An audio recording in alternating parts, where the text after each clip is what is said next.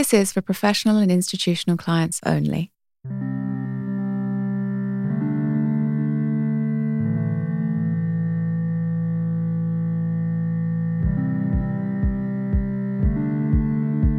What we're committed to doing in all of our financings, we have to comply with certain principles, meaning that the proceeds of these loans have to be applied in eligible activities with clear environmental benefits.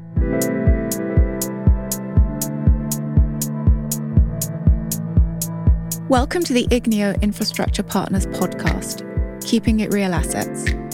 In this series, you will hear from the Igneo investment team in conversation with the leaders of our global infrastructure businesses. We will shine a light on how they operate and their approach to the challenges of an ever changing world. We hope that you enjoy listening.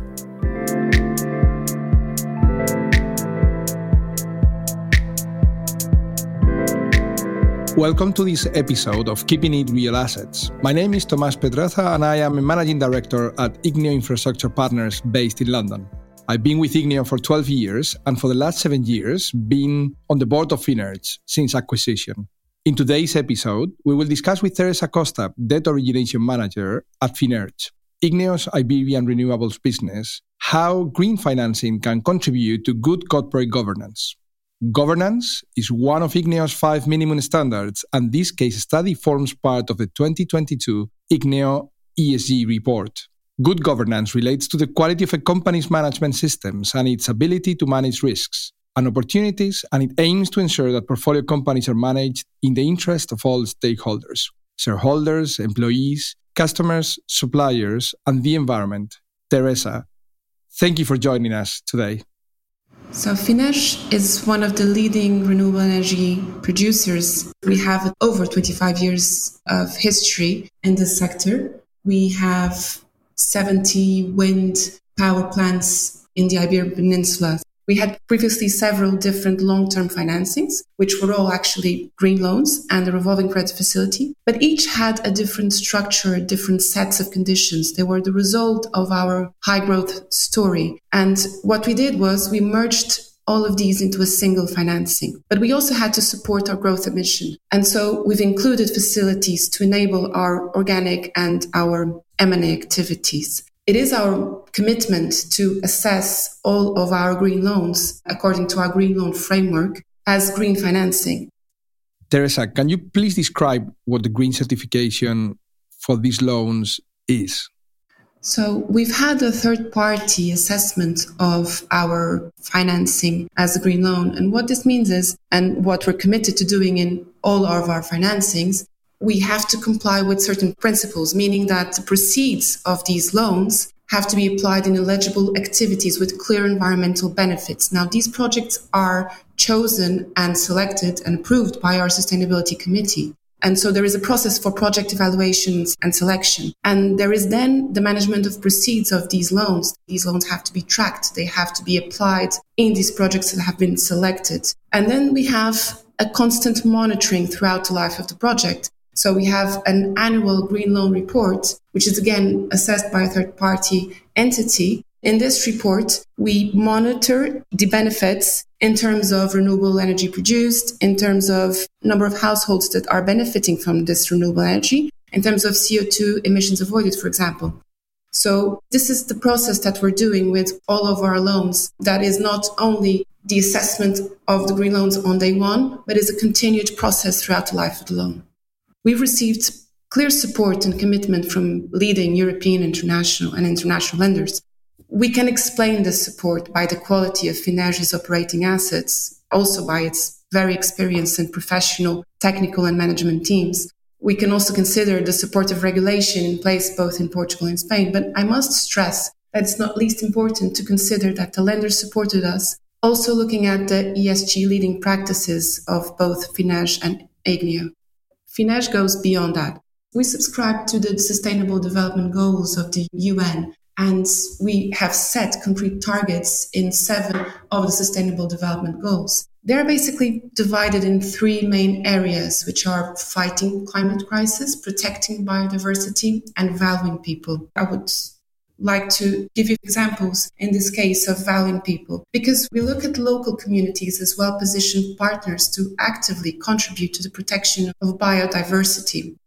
And we have a few examples of that. We are contributing to the protection of the Iberian wolf. We have concrete actions for forest protection. We have a new project called Restore Alvarez, which aims at restoring the slopes and waterline of a region that has been affected by fires. And we have other examples. We have agreements with local communities to promote energy efficiency projects in isolated areas with aging population and low levels of economic activity. And these programs become crucial for these local communities. These and other initiatives in which FINERGE is involved are examples of the active local impact that the FINERGE team is very proud of and that will have our continued support. The financing structure was indeed quite innovative because it introduced the concept of variable amortization. So instead of having the normal fixed repayment schedule, debt repayments are based on effective cash flow generated by the portfolio during each period. Can you please elaborate on what are the commonly denominated green projects? Green projects are and have been the core of FINERGE's activity for the past 25 years. These are projects that provide measurable environmental benefits, such as increasing the share of renewable energy production to the grid, contributing to avoiding CO2 emissions, and also improving networks in terms of energy efficiency, affordability, and access to electricity. I could give you some examples, and apart from the typical wind farms and solar PV plants that constitute our portfolio, FINERGE has recently won tenders for floating solar projects. And these are an interesting example of green projects. They're solar panels mounted on a structure that floats on a reservoir or a lake. And in addition to providing a good technical solution in complex or sensitive areas, bringing increased renewable production in these regions, they have a side positive effect of reducing water evaporation, which in turn increases water reserves for household consumptions and for agriculture. Now, this is especially relevant in countries like Portugal and Spain that have drought problems. I could give you other examples of green projects. We're currently investing in overpowering and hybrid solar PV projects. And these are basically extensions of the original operating wind farms. And because of the different hourly production profile of wind and solar technologies, it is possible to reach higher production. Uh, we can optimize the grid connection point, And this means that these projects improve energy efficiency and affordability of the system. Thank you, Teresa. And thank you for listening. Thank you, Tomas. It's been a pleasure.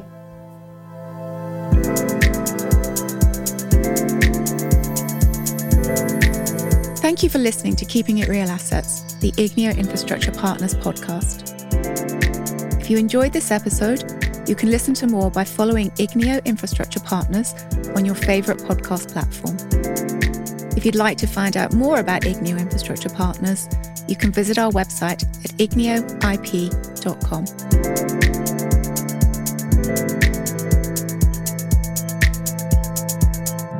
This podcast series was produced by Mark Gardner at OX4 Sound Studio.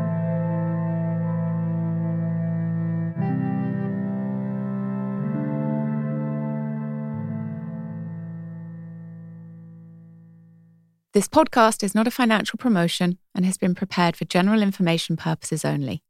It is not intended to be investment or financial advice and does not take into account the specific investment objectives, financial situation, or needs of any particular person. References to specific securities should not be construed as a recommendation to buy or sell such securities. Investment vehicles managed by Igneo Infrastructure Partners are only available to institutional investors, professional investors, qualified investors, and wholesale clients. They are not available to retail clients, the general public, private customers, or any persons in any jurisdiction in which their distribution is not authorized. Igneo Infrastructure Partners is an unlisted infrastructure asset management business and is part of the First Sentier Investors Group. We communicate and conduct business through different legal entities in different locations. Please refer to the notes section of the podcast platform you use for more information on Igneo Infrastructure Partners in your region. For Singapore only, The podcast should be used in accordance with the applicable laws in Singapore. In Singapore, the podcast is issued by First Sentier Investors Singapore, whose company registration number is 196900420D. This advertisement or material has not been reviewed by the Monetary Authority of Singapore. First Sentier Investors registration number 53236800B and Igneo Infrastructure Partners registration number 53447928J are business divisions of First Sentier Investors Singapore.